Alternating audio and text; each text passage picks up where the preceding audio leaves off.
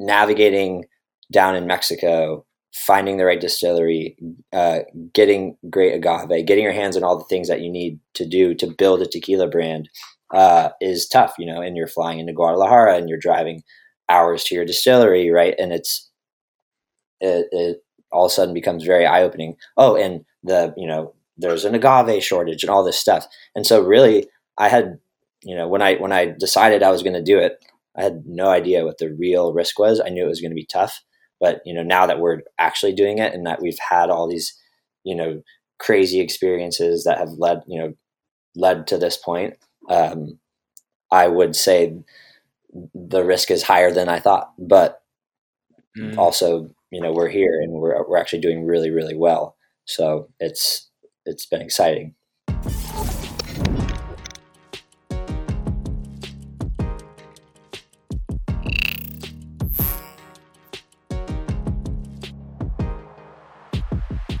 Ladies and gentlemen, welcome back to It's the Bearded Man podcast with your favorite, the world's favorite bearded man, Bob Bay. Each week with our guest episodes, I try to put the spotlight on someone who, in my eyes, has given themselves permission to live a life authentic to them. Our guest today is from Redwood City, California. After graduating from the University of Colorado Boulder in 2016, he started acquiring meme accounts as he saw a massive business opportunity in the space. This led him to purchasing and owning at Paradise on Instagram, a place for travelers, dreamers, and everyone. He's a creator of Driftword, Prince of Arts and Adventure with an uncommon perspective. And most recently, he launched his tequila company, Lo Siento, where he is the CEO and founder. Today on the podcast, this man is absolutely electric. Ryan Tierney, baby. He's here. What's going on? Actually, that was pretty impressive. The research. I didn't even know if I told you I was from Redwood City. Nice work. I did. I did the research, baby. Come on now. There's a lot of you know. There's a lot of there's a lot of information on the internet if you know where to look for it. And uh, having been doing this for quite some time, I know exactly where to go to find the, this type of information. Pulls up my birth certificate. Got your social security in my back car. Going to be running, uh, getting yeah, some credit yeah, cards later on under your name. Um, you know, for yeah. somebody that doesn't have a ton of press uh, out there on you, how do you feel about going into today's podcast? I'm super curious. Honestly, I am so busy planning this goddamn block party that I almost forgot about it. And uh, straight up. Um, but I think, you know, you, you've had so many impressive entrepreneurs on this podcast, and it's just like, it's an honor just to be on it. And, you know, so many people that you and I look up to, people like Jake Cass and Brandon Cohen that have had, you know, very public exits.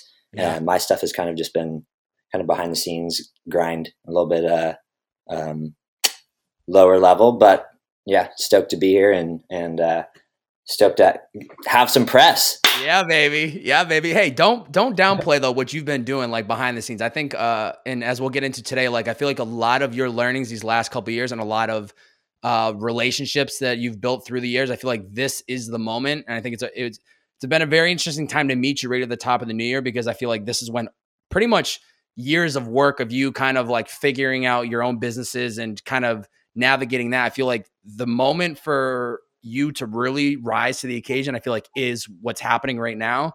So I feel like it's it's a really interesting time to uh, jump on this podcast, but you'll you'll be alongside those names, Jake Kassan and Brandon Cohen, soon enough, as long as you keep fucking building this uh, this monster of a tequila company. So I have no doubt about that in my mind, man.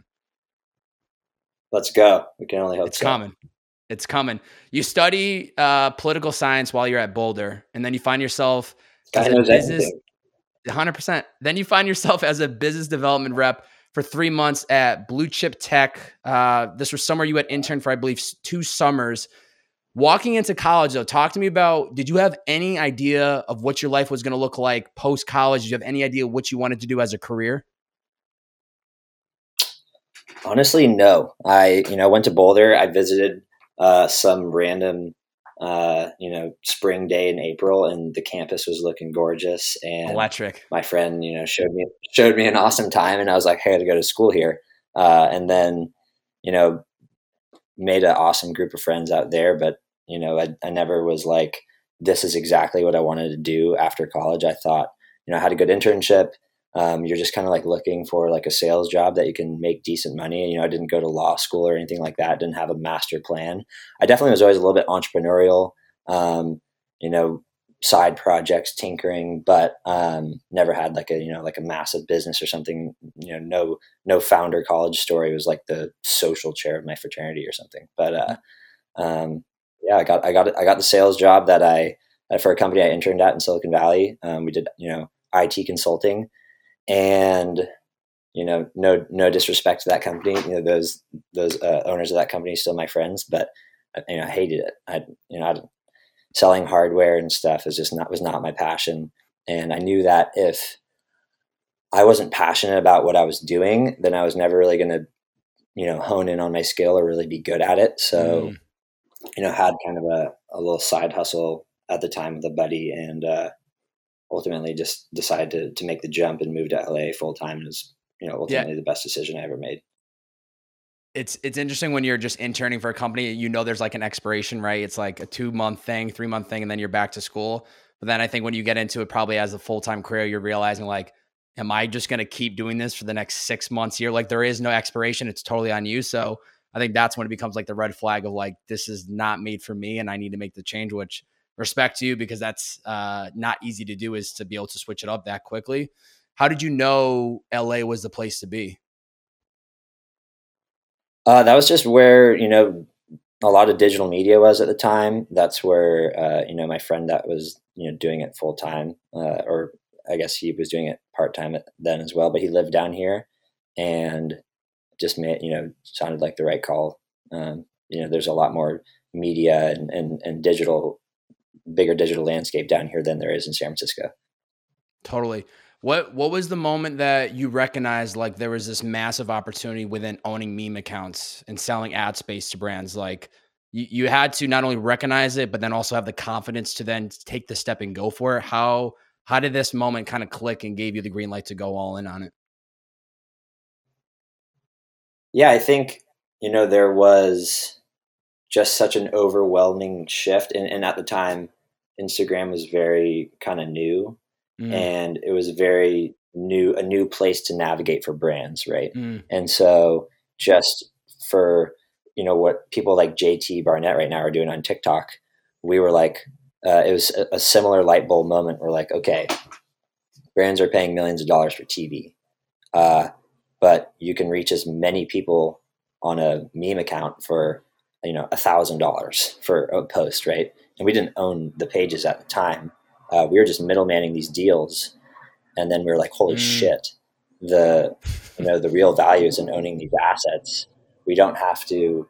Why are we middlemaning? We can just you know run the run the content and the ad on, on the page we own, and that obviously builds more brand equity. You build you know a business. Um, and yeah, that, that's just kind of how, how it got started. Right place at the right time.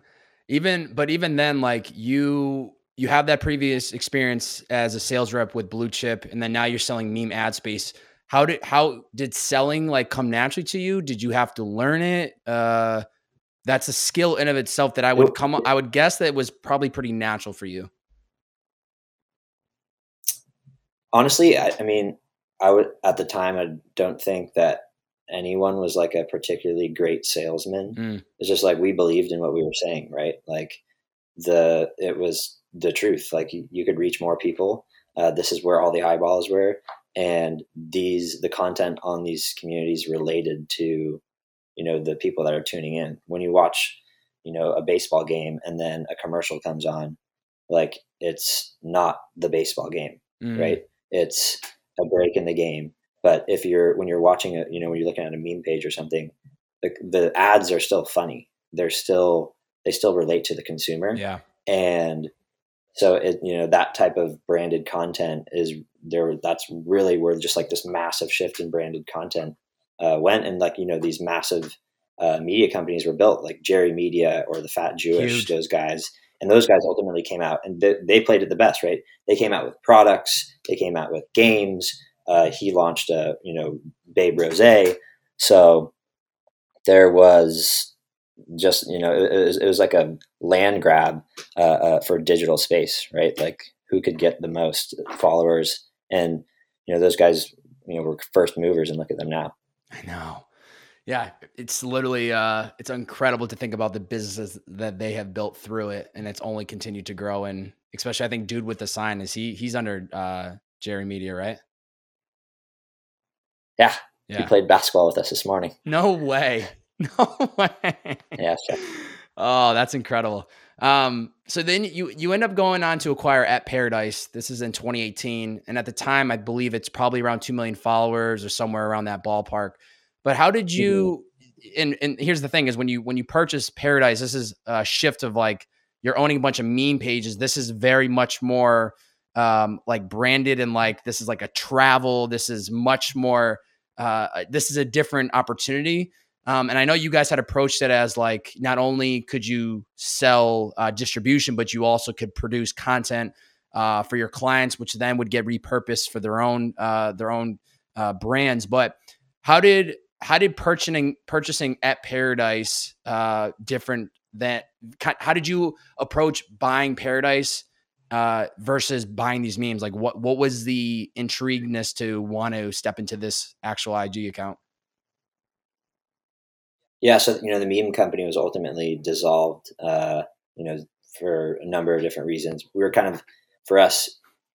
I think we were almost too early, and I, I think we obviously should have stuck with it. But uh, there there are a number of uh, different things that led to shutting that business down. Mm. Um, and I felt like there was the opportunity was the same, but we just hadn't saw it all the way through. Mm. And um, I, I, I noticed that with the previous business, there was a lot of big accounts, but no flagship account, right? So like if you own a bunch of middle tier accounts, you're not going to get the same type of inbound sales as say if you own one fuck Jerry, yeah. right? Fuck Jerry is a money making machine, and you know they have a lot of other pages that stem off of it, but the flagship channel is really what drives the intrigue. And so mm. my whole thought process was I just need one flagship channel and I can build from there.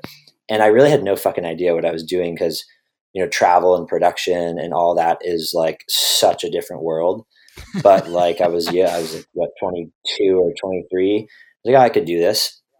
And so, yeah, we acquired the channel. Um, and you know, just quickly realized that I could beat out all these production companies because we had so much more audience. So if you were a production company and you're pitching a, you know, a content job for Tahiti tourism or Tahoe tourism for 50 grand or a 100 grand, um, I knew that, you know, if there, there was another one competing for me at the same price point, another production company, we had so many more eyeballs. So I could offer both things, right? I could offer content creation and posts on the channel that we owned right? And that was, you know, there, there was other companies like Beautiful Destinations also doing that, but there's just so many tourism boards and so many brands and so many people that we could get in front of uh, just from like DMing them, hey, from Paradise. So we just quickly built a book of business, and the con- the service offering really was content creation, posts on the channels that we own, and then we built an influencer arm of the business. So if we were going to Tahiti or we were going to Tahoe or visit Florida, um, you know, we would bring a bunch of influencers that would also shoot the content. So the client would get content, posts on the flagship channel Paradise, and post on all the influencer accounts as well. And all those people ultimately became some of my best friends because we were traveling the world doing all this crazy shit all the time. And, you know, you're sharing these raw, crazy experiences like, you know, swimming with a tiger shark with no cage or swimming with a humpback whale in Tahiti or, or all this stuff. And we, you know, we just had so many amazing memories. And now, you know, those, those people are obviously, you know, great for everything we do now.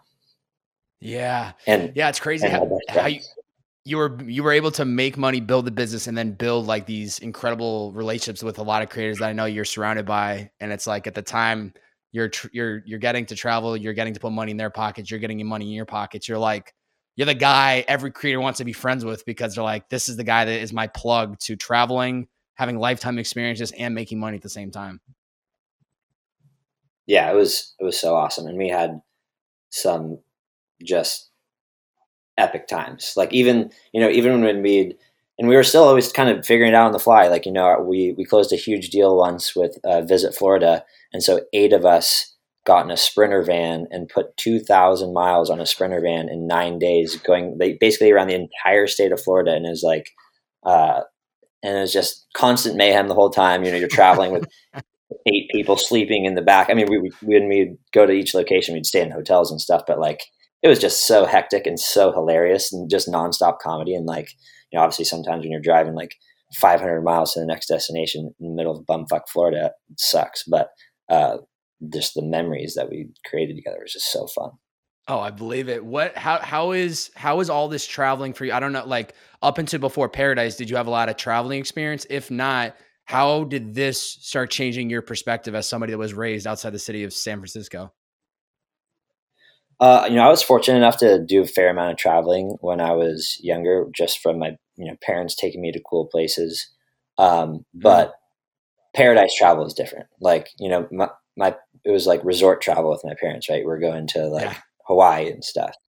But, you know, sometimes for paradise is like you're out in the middle of nowhere, right? And showcasing these insane destinations that would be tough for a tourist to even either know about or, you know, have access to, right? We were in, for example, in Tahiti, we were you know, escorted around by a former French free diver through the fishiest atoll in the world, learning to spearfish, doing all this crazy stuff. And like, that's like a pretty unique experience uh, that I definitely gained through paradise and you know, nothing wow. else.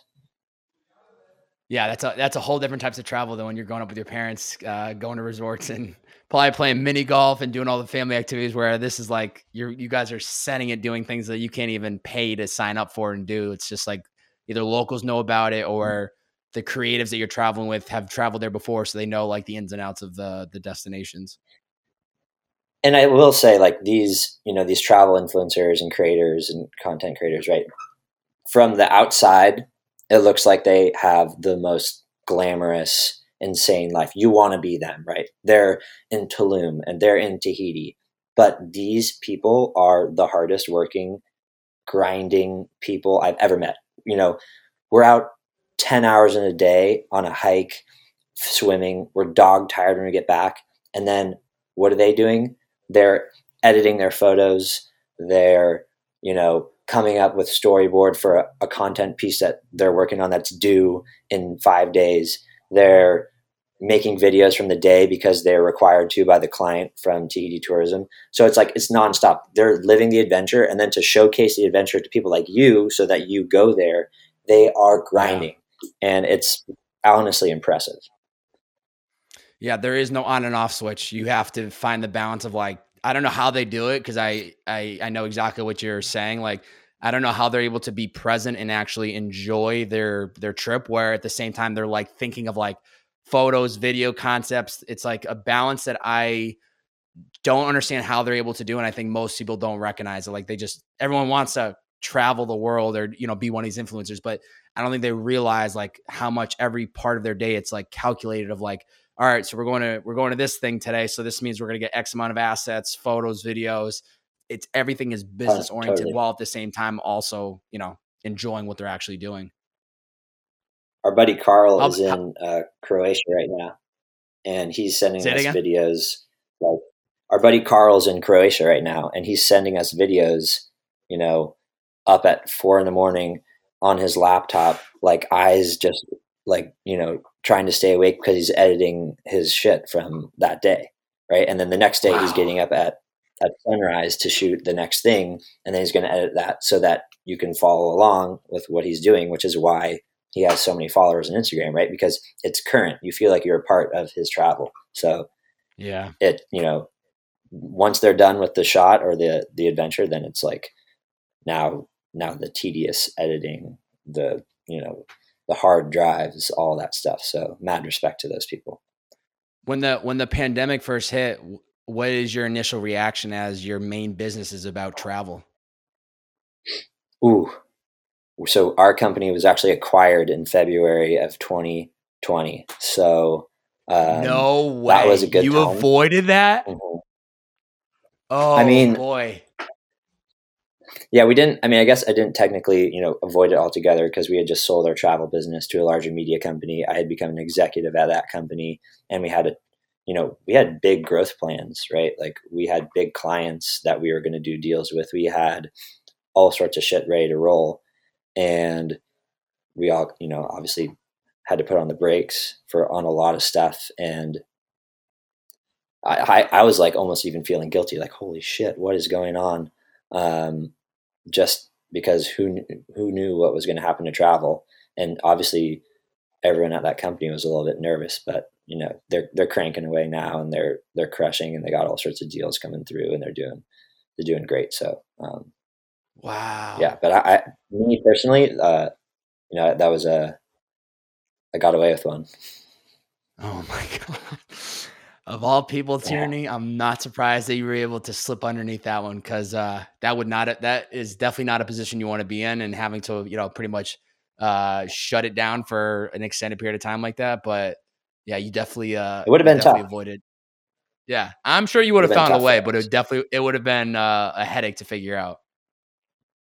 It would have been really tough. You know, it's not like I was like making a ton of money at that point. You know, I was like, you know, trying to pay rent and stuff. Yeah. And yeah, I mean, like I didn't, I wasn't paying myself a salary. Like the company was like, we were like just hitting our stride. Um, and at that point it would have been, I would have had a tough time. So, uh, definitely grateful for how things worked out. Think, things happen for a reason, my friend. Um, Lo Siento Tequila, big, big topic of today's conversation. I got a bottle looking at me. Very tempting to touch. Let's go. Not, we're not, we're not touching it just it yet. Friday. Got it is, it is Friday, Friday, but we gotta we gotta stay down for the pod and maybe fire up a shot at the end of it. Um, you're you are you're one of the first people that I meet after moving to Venice, and that was through Robbie. Um, and after meeting you, I quickly find out, you know, you're Ryan Tierney, you're you're you're starting this tequila company. I'm getting like the play by play updates over the weeks and, and the coming months up into launch. And I feel like I'm in like invested in the brand. Like the, the day the launch party happened, I was like fucking fired up because I was like, I know so much behind the scenes of what was happening. So it, it really, I was, I was excited to see launch, and then I'm excited still to this day to see all the success. But talk to me about why, of all things, why tequila brand, and how you saw Lo Siento differentiating from any other tequila brand that's out there right now. Totally. So it, it is a it is a crazy story. Um, you know, in 2019, I sat at this table uh, with a group of people that were working on a tequila brand, and I was there to help someone get into the place that they were meeting, and you know, they were bouncing ideas and questions back and forth, and I got super excited. I was like, "This is really interesting. Like, can I just like, you know, come with you guys to Mexico? Want to check this out. And, you know, before that, I was like, I will build you a well tequila. I was like, I, I felt like there was an opportunity to build a well tequila. I was also like 23, right? So like, I was a little bit younger, a little bit more uh, debauchery type thinking of what this brand would become and and extremely naive of how hard it would be to get this thing to launch like insane. Um, but yeah, so we went down there, you know, and that, and, and, you know, and I, and I met a lot of these people through like, you know, we, we shot content for big hospitality brands, right? So we were already kind of entrenched in that world, but, uh, they brought me down. We were all going to do this together. And then ultimately it was like, Hey, uh, you, you're going to finance this project. I was like, all right, well, mm. you know, mm. if I'm going to finance the project, then it sounds like it's my brand and you guys are helping me with with my brand right and which is a lot different right because i i was gonna you know kind of piggyback off a system they had built and we were gonna have a, like a, a, a spin out brand uh, of what they were already doing but that's not you know that's not ultimately what ended up happening and so I ended up trademarking lo siento i felt like there was a, a massive opportunity to build a brand that was uh, premium. Uh, I call mm. it the mm. premium sweet spot. You know, between you know twenty seven and thirty nine dollars, um, mm. and taking a relatable approach. right? And relatable. When I say relatable approach, you know, our brand is called "I'm sorry," or technically also means "I feel it," but we're saying, you know, "I'm sorry," and we're saying it sarcastically, right? We're we're when you see Lo Siento and you're a consumer and you like you see it on the shelf or someone tells like oh what's what's the name of the brand? Like Lo Siento like oh that's hilarious right? So you're, you're immediately showing the consumer that you understand them. You understand pop culture. You understand that mm. you know sometimes they go out and and hilarious shit happens and you kind of shrug at Lo Siento right? And yeah. um and and a lot of things a lot of people you know they they see that and they're like oh this must be uh, bad tequila. And for us, um, you know, the the the thing that we focused on before we did anything else was making sure that our tequila was extremely good. And our mm-hmm. partners down there are some of the most well-known tequila makers in the industry, and they've been doing it for generations. And you know, out of our distillery, you're they're not they don't even allow a brand to make uh, tequila with any additives. So if I said I want you know cinnamon in my tequila or something, they'd say like you you know not allowed. Not so that was cool too because we're not we're not doing anything that undermines the integrity of the product, right? A lot of brands mm. do uh, put stuff in there like water softener or whatever that will make the tequila smoother or tastier. And not to say that you know you know you're allowed to do whatever you want. We just want to build a really great product and we have a relatable brand. And I thought that was a really good match. How are you uh, like the it's interesting how you get pulled in where you're like you're on the side just kind of helping out maybe spitballing ideas but then you get then you, now it's the it kind of flips where you're like you're the sole investor you have to put up the financial whatever that actually looks like it, it doesn't matter there still is like this risk taking that you have to go on how are you calculating mm-hmm. this type of a risk I mean, once I when I started, you're you know like uh, extremely naive, like oh I could I got this, you know like it's going to work. It's a you know it's a relatable tequila brand. Everyone's going to drink it. Me and my friends drink all the time, right? Like perfect. if anything, we'll drink the rest of it for the rest of our lives. Yeah, exactly. Yeah, but um, you know once you get going, you realize how fucking hard it is, and uh, you know navigating down in Mexico, finding the right distillery, uh, getting great agave, getting your hands on all the things that you need to do to build a tequila brand uh, is tough, you know, and you're flying into Guadalajara and you're driving hours to your distillery, right? And it's, it, it all of a sudden becomes very eye opening. Oh, and the, you know, there's an agave shortage and all this stuff. And so really I had, you know, when I, when I decided I was going to do it, I had no idea what the real risk was. I knew it was going to be tough. But you know, now that we're actually doing it and that we've had all these, you know, crazy experiences that have led, you know, led to this point, um, I would say the risk is higher than I thought. But mm. also, you know, we're here and we're we're actually doing really, really well. So it's it's been exciting.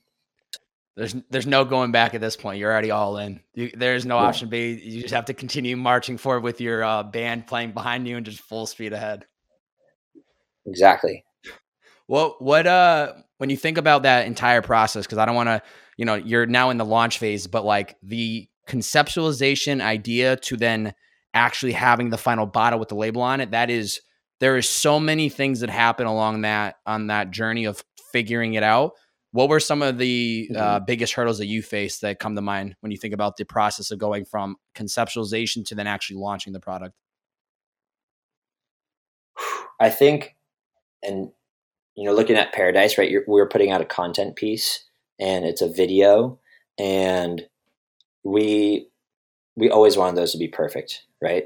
Um, and we did. We made great content, which is why we got more jobs but the nerves are a lot different when you're putting out something that people are consuming and particularly with spirits right? If you put out a shade tequila people just shit all over you. Like oh tequila sucks. And mm. that that's is honestly it was pretty, pretty scary right? And, and i knew that we had good tequila. We had you know seeded it to some friends. We we were at it for years trying to make it so good. But uh once you once you get it out in the market and you know you're watching people buy at the store or sip it, it's um it's definitely a little bit a little bit different, right? And it, and it, and it mm. is certainly more nerve wracking. Mm. Yeah, because now you're you're actually it's no longer just your guys' opinions of like this is the best tequila. This is like pure unbiased opinion. Go buy this bottle. This is the logo. This is the title. Take a sip. Let us know what you think of it, and then it you really can't influence the opinion after that. Yeah, and and and for the label and stuff too. Like we beat our heads against the wall for months. Like we originally had a different bottle, mm-hmm. and then we're like, oh, that looks kind of like a vodka bottle. We had a different logo we switched logos. We probably made 30, we probably made 50 tequila brands, right? But never, I was never down to launch with one it just never felt right. And it, like in 2021, there was like a, a five month process where I was like, holy fuck, we're never going to launch this brand because I, I don't like it. I like, I don't like what we have. It, we, none of us were like super ecstatic. Um, and so it, it took a while, but then finally we, yeah, we came up with some packaging that felt like it fit the brand mold. It felt premium, but it also yeah. felt new and fresh and fun. And we want it to stand out, but we we want to we want to be a little bit different, right? Like our our labels change. We have the white for the blanco, the orange for the repo, and then the blue for the añejo. And you know, it kind of gets darker as the tequila gets darker. It's our colors are fun. Um, mm. I was I was like married to orange. I was like, we need to do orange. There's not a lot of tequila brands doing orange, if any, and we fi- like it just you know nailed it. Finally, it all came together. Yeah, I, I don't think you guys could have nailed looking at the bottle right now. Like for people that actually watch it visually, I don't know how well you can see it through the camera, but like I don't think you guys could have uh, nailed the coloring and the labeling, the design uh, design any any better than what it what it actually ended up coming out to be. Um, I saw a photo you had posted. I think it was in September, and it was it was a photo of you with the team down in Mexico. You guys were all sitting around a table, and you had the con- the caption had said, um, "This was one of my favorite moments of one of our first long ter- uh, long team meetings in Mexico. This was the first time we all came together to discuss how we saw the next four years laying out. The four years is what caught my attention. Um, how do you approach like I know this is all new to you, especially with like an actual product brand versus like media production. But how are you approaching long term planning? Like, do you try to map out month by month where you guys are going, or are you much more of like we kind of have idea where we want to go, but let's just like go with the flow and just see where we end up? Whew. Yeah. So I mean that yeah that meeting was like where we all really got excited when I and um, you know it was years ago or maybe yeah years ago maybe a little bit over a year ago um, when I, you know, told them the name was Lo Siento, and they're all like, "Oh, that's fucking awesome," right? Uh, and everyone, everyone got excited, and we started, you know, you know, we were, I think we were discussing flavor palettes that day too, flavor profiles, and we were discussing, yeah, how are we gonna, how are we gonna lay out the growth of this brand? And these are our partners, you know, um, so we're doing inventory planning for years. We're doing, you know, how much, you know, tequila do we need to have in you know 2022 or 2023 and obviously no one can ever get it right no one ever gets their growth predictions right on the head or even close usually um, but yeah you know like for us right now i'm uh, to your point about where are we targeting the brand right now i'm just hyper hyper focused on west los angeles it's because it's where yeah. i live we have a big community of people we know everyone in venice we know everyone in santa monica there's an awesome group of people that live here that are extremely supportive. Uh, you know, you go to the bar, you go to Winston House, or you go to the Gran Blanco, or wherever we go every weekend. You see tons of people, and I felt like I had spent enough time here and you know met a lot of people that this was somewhere we could win just through the power of our community. And totally and I, and I think a lot of alcohol brands, especially ones that don't have the firepower of like a Kendall Jenner, like an 818, right? Like they can just go do a post on Kendall Jenner's page and get 818 in every state because everybody is going to see and they they can pay for the marketing, right? They can blanket totally. the whole US because they have her and she's extremely famous. So every person in every state can walk into the store if they've seen her post or, you know, they just have the firepower that a lot of brands don't like us don't have. But you know, we can go control all the you know we, we can go control all the you know sell through kind of around here because we can support this area right our friends live here. And you know the, these early stage brands they go to a big distributor too early. And yeah. the distributor is like we're going to get you in every store and you're a young brand. Uh, and they put your fucking product up in Mollie Stone's in san francisco. Who the hell has heard about you it. in Mollie Stone's if you're a venice-based brand and you're just getting going right? And so you can spread yourself too thin. And that's a that's a really uh, it's a it's a mistake that a lot of early brands make in, in spirits. And for us is like we just want to control as much of what we can as possible. And then once the brand is strong enough once enough people have heard about up here once all the people in san diego have come up to my parties in la then we can go down to san diego right? And growing the brand responsibly and strategically is a much better growth story and and something that we can actually support because if we go out and we want to like all right let's get it everywhere then i have to go spend the marketing dollars to make sure that people everywhere know about it Are buying. and that's that yeah. is tough so right so for us it's just like let's focus on markets that we know a lot of people know we can win and and once the brand is big enough obviously there's going to be a point where we're spending massive marketing dollars we're like all right time to go here and we'll mm. have the support and the infrastructure to go do that. But it, the time is not right now. We have to we have to make sure we're winning in our in our launch markets.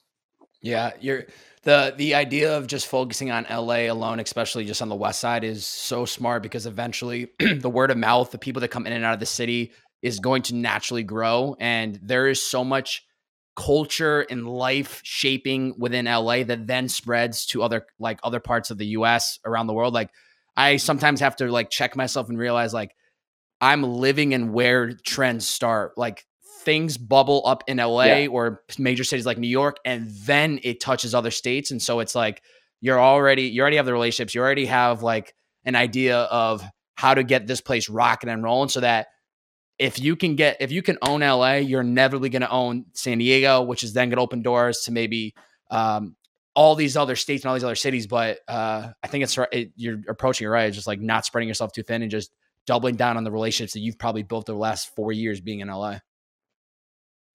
Totally. And people from San Diego, they come up when they hear that we're having a party. We'll have like, you know, 30 friends from there come up and they come back and tell their friends, oh my gosh, I went to the Los yeah. party. It was awesome. Tequila was great. Right. And, and it really does work. You know, when we have these parties, um, you know, we've only been around for what, six, seven weeks. We've had like a, a fair amount of events, and when we're having them, it is the thing to be a part of in town, right? Like, yeah, everyone comes. Our launch party, I send out the invite the morning of, and Ripping. that's the whole other story.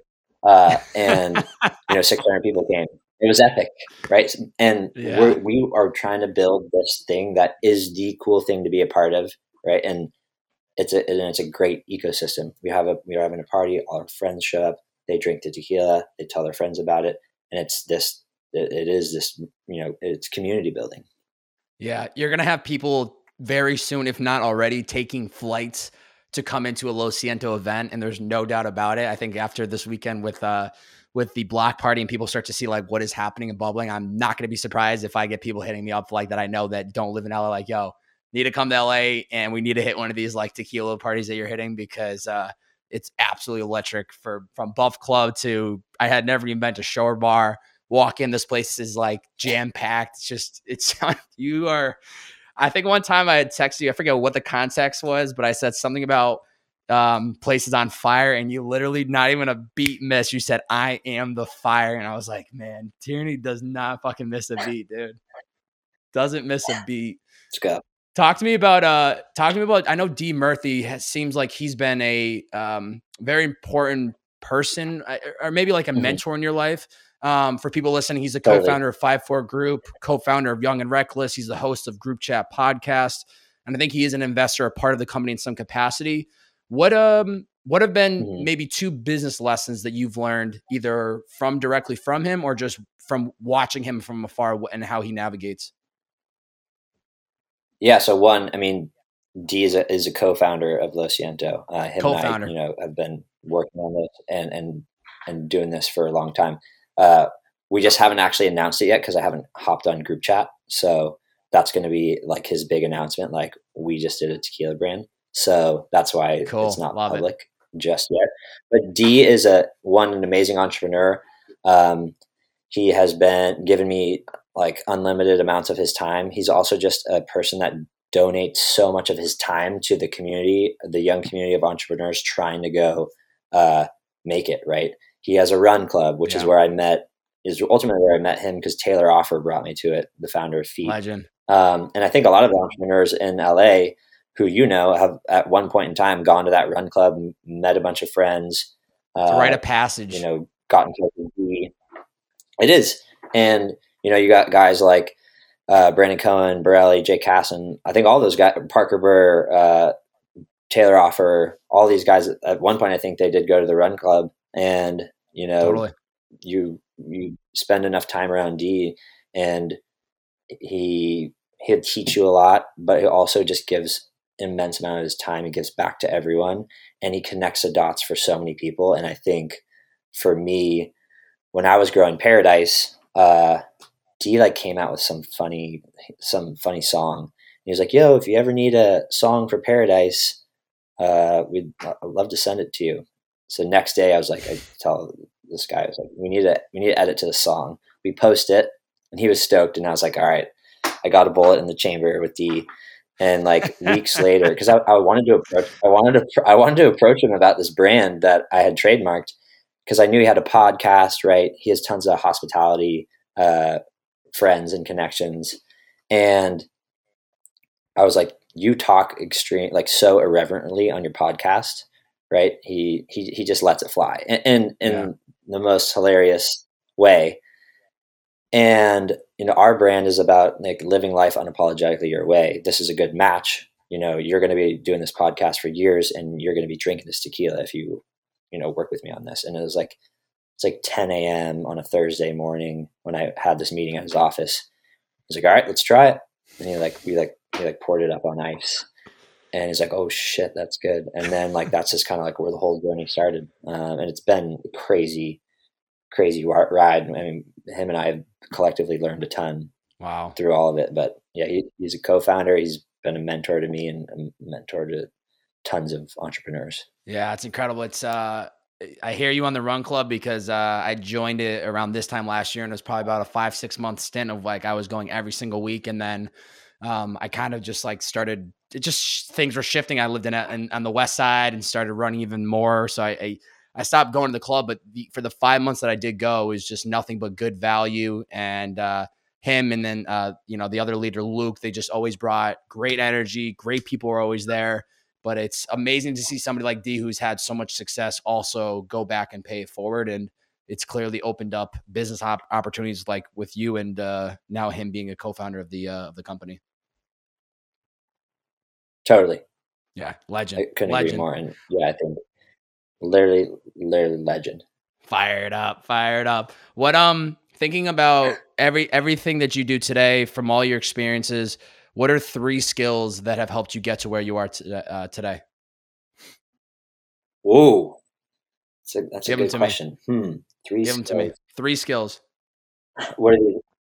I think, uh, you know, learning skills in, are, are these like business skills? it skills? could be or are these business li- like it could be a, skills. i mean it could be life business anything what are three skills that have helped you get to where you are today yeah, I think, I think personal skills, uh, people skills is big. Um, you're very you good know, at that like my my my companies have never been anything like too proprietary right like i haven't gone and invented something insane i'm not like a, a bookworm i'm not i wouldn't say like i'm an incredibly smart like brainiac right but Mm. uh like understanding people and a lot of the businesses that or the businesses that i've built have really just been about hustle Mm. so i think understanding and, and understanding how to relate to people is is probably my biggest skill or my most valuable skill. Uh, I would say I'm, I'm, I'm pretty persistent Mm. and sort of you know down to just get it done at all costs.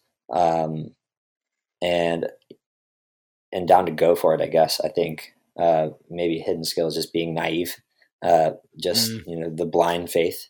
I guess that's not a skill, maybe, but it's uh, it's certainly something that's just kind of helped me just take the take the leap into the deep end and then just go and figure it out. I love that. The the the first one though is really important, and I'm glad you brought it up. Is the people skill, which is I very much um, I'm an extrovert. I'm a people's person, so I see that in you, and that's a that's like to me my my number one skill. And a question that had came in yesterday when I posted about us doing this podcast, Robbie jumped in and he said, uh, "How to be where the action is happening." I think that is something about you that you are always in the right room with the right people. How have you navigated making sure that you are where the action is happening? It is it is crazy. Um, you have to be really calculated, right? Like, and you know, it, you don't want to like say this the wrong way, but like you have to be to to make shit happen, especially in your early days. Like, you have to be calculated in everything you do. Like, totally. it's in who you're hanging out with, right? Uh, who you're gonna go get dinner with that night. Uh, yeah. Like, what is what party's going on because you know there's you know someone that you want to meet there is going to be there uh, you know like even for like picking up investors for our company like there's been parties that you know i've gone out gone to and going to go party till whatever 6 a.m on a you know tuesday. Because you know someone's going to be there that seriously because you know someone's going to be there that you could build a relationship with. And these you know I'd say everyone that I've done business with has ultimately been become a really close friend of mine. So these are real relationships and real connections. And understanding that those real friendships and connections are going to be the biggest thing for whatever you start next or whatever you start or whatever you're doing because you're just building your support system, right?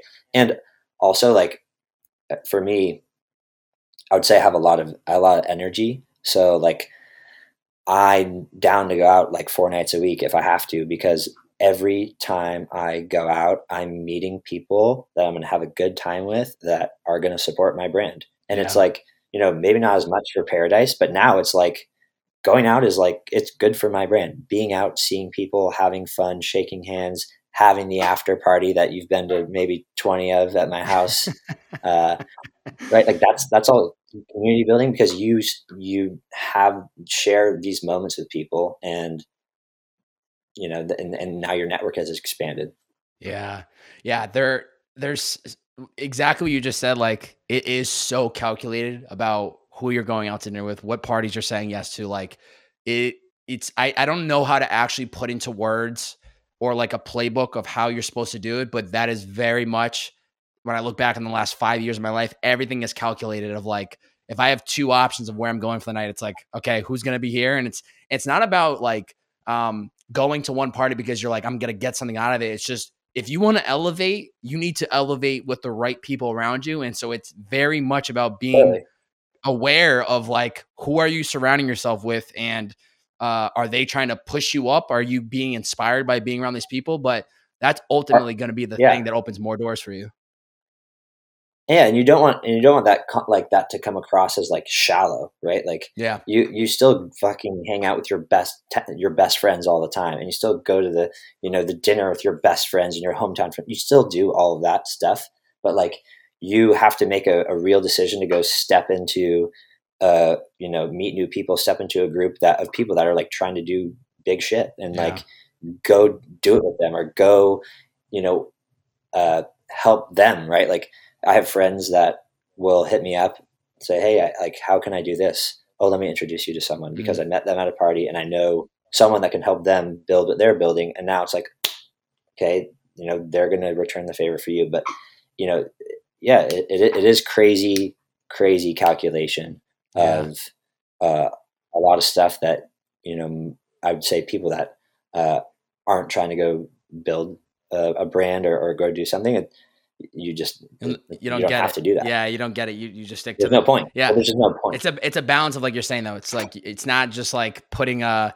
a hand up to all your homies and true day ones. It's just a balance of like you can't you Yeah. have to you have to step into uncomfortable rooms where you don't know anybody to then in order meet right people which then you know allows you to grow and open more doors as you move forward and, and true and also like it's just saying yes to a lot of stuff yeah right like you know for me i there, there's certainly moments where people have to you have to throttle off and you got to you know focus on the the nitty gritty or the details of your business and you, you actually you say no. But for me what works best is just saying yes to as much shit as i can possibly do because i you can just meet so many people and you never know what's going to happen. You know sometimes I'll, it's tuesday evening and i'm dog tired and someone like hey you want to come to dinner with, with you know a friend of mine? And that friend is going to end up being your lead investor right in your Yeah. in your first venture or something. That- and that and that, that stuff has happened. So it's just you never know what's going to happen but you got to you got to put yourself out there for sure. Yeah you got to go with, you have to go with an open mind and be optimistic and that even if something doesn't come of it whatever that opportunity is you have to go maybe this is wasn't the one but maybe the next one will be and which then allows you to just keep saying yes and yes and yes uh, which inevitably just just more at bats Yes, reps. As Steve Borelli would say, reps on reps on reps. Um, I know you were, uh, you are still to this day. I know you play a lot of basketball, but I know growing up you were a fan of Kobe Bryant. What is something that you learned from observing him on or off the court that you carry with you today? I think he's you know he was a relentless human right? Like the the will to just to win and to get it done is pretty unique and, and inspiring right? And there's all those legendary stories of him like shooting with his left hand or or you know in the gym at 3 a.m i think he, he he put in the work and that's inspiring er, sorry inspiring and Mm. that's truly a unique characteristic characteristic that a lot of people don't have right um, it's one thing to to have the vision and have an idea and then there's one thing to like actually go and do that thing and you know he he's just a relentless guy and got it done at all costs so i think that's Yeah, that's my takeaway the the definition of uh of relentless. Um, have talked about him many times on this podcast, and it is very much the same takeaway. And uh, it's um, just uh, just a great example of what it takes, like literally the definition of greatness in in a, in a magnitude of different ways. Um, these are going to be the final. These are going to be the final five. Final five questions. Uh, these questions, one uh, one sentence um, answer, so it's pretty quick, rapid fire. First question: What self care activities help you be your best self? Working out every day Yeah, smart. Either either One at the gym, right? e- either our gym, or you're balling up somewhere in LA. shout out yeah, these guys have a gym Shout, shout out run over there get a couple Come on through after the pod. The, the boys will be the boys will be throwing iron after this. you guys need to start uh, start charging people monthly uh monthly fees i'm over there like four times a week so i'm gonna have to just start paying you in tequila Uh, no, we, we we like uh, it's a good uh, it's a good opportunity to see a lot of people. So we, it's an open door policy. If you got the green light clearance, it's open door policy. But we're very selective application process. There's yeah you got to get the green light you can't just have Yeah, yeah there's a lot of there's a lot of bums walking down the street that might yeah. That's why I keep the garage door shut. No, it's not anybody can just walk in. Um, second question for you: If you could go back and tell yourself any piece of advice at any point in your life, what would it be and when?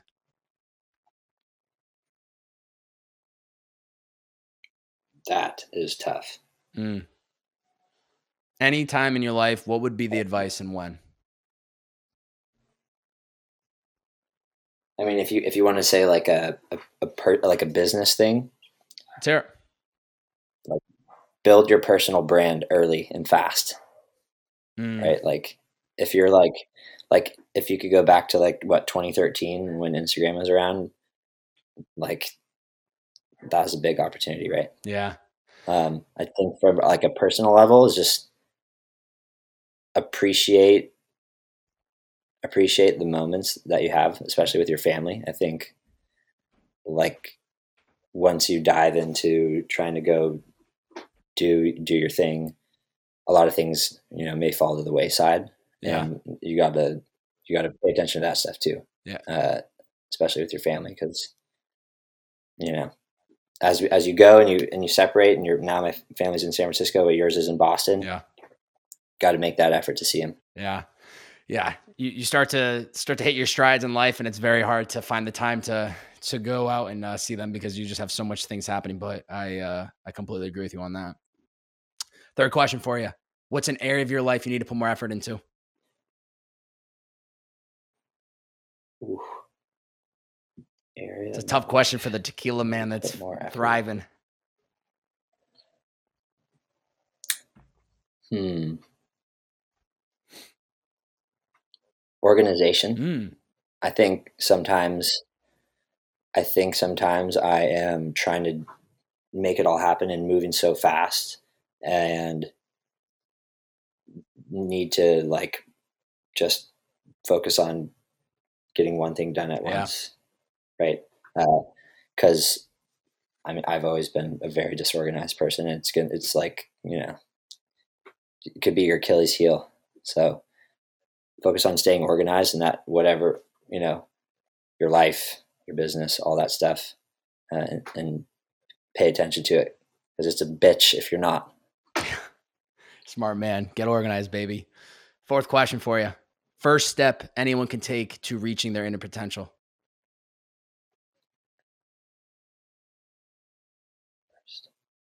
First step to reaching your inner potential. What's the first step? I think you gotta like self observation. Maybe Mm. I think take a look at yourself, be self aware, look at your strengths, Mm. and then go do that. Mm, super important. That is super important. Last question for you. Uh, if somebody made it through the last 56 minutes of this podcast and they're still listening to us chirp between one and another, what is one challenge you have for the listeners today? After they finish listening to this podcast, what is one challenge you have for them today? That thing that you're thinking about doing, that idea in your head, go do it and just go do it now because whether it works or it doesn't, you're going to meet insane amounts of people along the way. You're going to learn a shitload of new skills and it's going to lead to a million more things, a million more opportunities, but go do it, go get started, stop thinking about it, just just go. Amen. If if there's a way to describe what this entire podcast project is about, it is literally that. It's convincing people to just start and and stop making and whiteboarding all these excuses as to why they can't and just do the damn thing because five years ago, had I not taken that first step to just start a podcast, I wouldn't be where I am today. I wouldn't have met all the incredible people. Had you not deci- decided to leave your career to kind of jump on board this meme thing, which then led to Paradise, which then led to Lo Siento, it's like you wouldn't, we wouldn't be having this conversation. So I think, uh, I think both of our stories are great examples of just get started and kind of see where things play out. Um, Ryan, this has been a fantastic conversation. I had, I had no doubt about it.